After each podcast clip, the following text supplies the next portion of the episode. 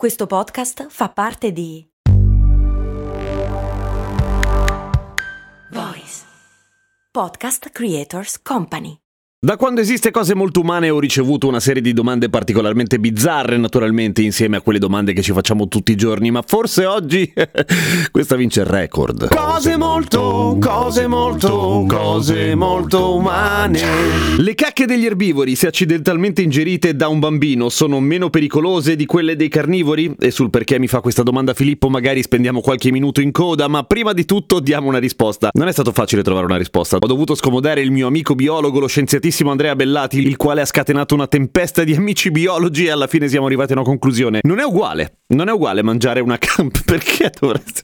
Comunque, non è uguale mangiare la cacca di un erbivoro o di un carnivoro. È meglio, m- meglio, è meno peggio mangiare la cacca di un erbivoro. E come mai? Perché è più buona? No, sanno di merda tutte e due, che non deve essere buona. Quello che però la cacca degli erbivori ha di meno rispetto alla cacca dei carnivori o degli onnivori, per quel che conta, sono dei parassiti, o meglio, non è che la cacca degli erbivori non ha parassiti, semplicemente i parassiti degli erbivori sono meno compatibili, o meglio, si trovano un po' meno a loro agio nel nostro apparato digerente. E noi non vogliamo che dei parassiti stiano a loro agio dentro di noi, cioè non è che poi ci fanno la recensione su Booking. Gem, mi sono trovato benissimo. Fa degli orari un po' del cazzo e beve troppa Coca-Cola, però nel complesso gentilissimo. E questo non c'entra solamente con quello che mangiano i carnivori e gli onnivori, cioè dalla carne a un po' di tutto, c'entra più che altro su come sono fatti i loro apparati digerenti che sono più simili al nostro che tutto sommato siamo onnivori. E la quantità di schifezze che ti puoi prendere, ma anche mangiando la carne cruda oppure un pochino andata male o semplicemente non trattata, eccetera, ma soprattutto evidentemente mangiando la merda, ci sono ad esempio delle simpatiche creature tipo la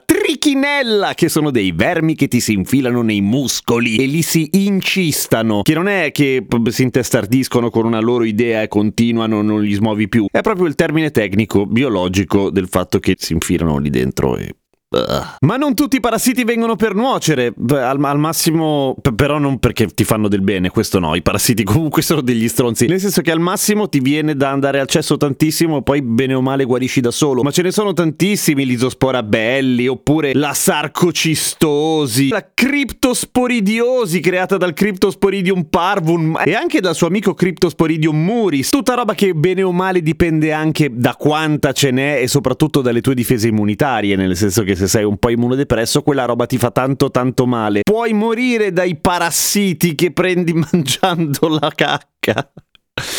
Sì, puoi, puoi. E infatti è universalmente riconosciuto come un buon consiglio quello di non mangiare la merda che trovi per terra, ma neanche quella che... nessuna, mai. A dimostrazione del fatto che la cacca degli erbivori è tutto sommato meno nociva, ci sono alcuni casi, ad esempio, di felice sinergia fra la merda di mucca e asino e l'alimentazione umana. Non proprio che la mangiavamo, e adesso comunque non si fa più, ma ad esempio la ricetta originale del pane di Matera prevedeva l'utilizzo di escrementi bovini o dell'asino per far lievitare la pasta del pane. Adesso lo fanno diversamente perché a un certo punto c'è anche la legge che ti dice no dai basta giocare con la cacca. Ma per finire con una nota positiva e non parlare solo male della cacca, esiste per esempio in medicina una utile procedura che si chiama trapianto di microbiota fecale, ovvero trapianto di cacca, in cui quando hai il microbiota, ovvero la popolazione di microbi del tuo intestino un po' messa in vacca, La popolazione.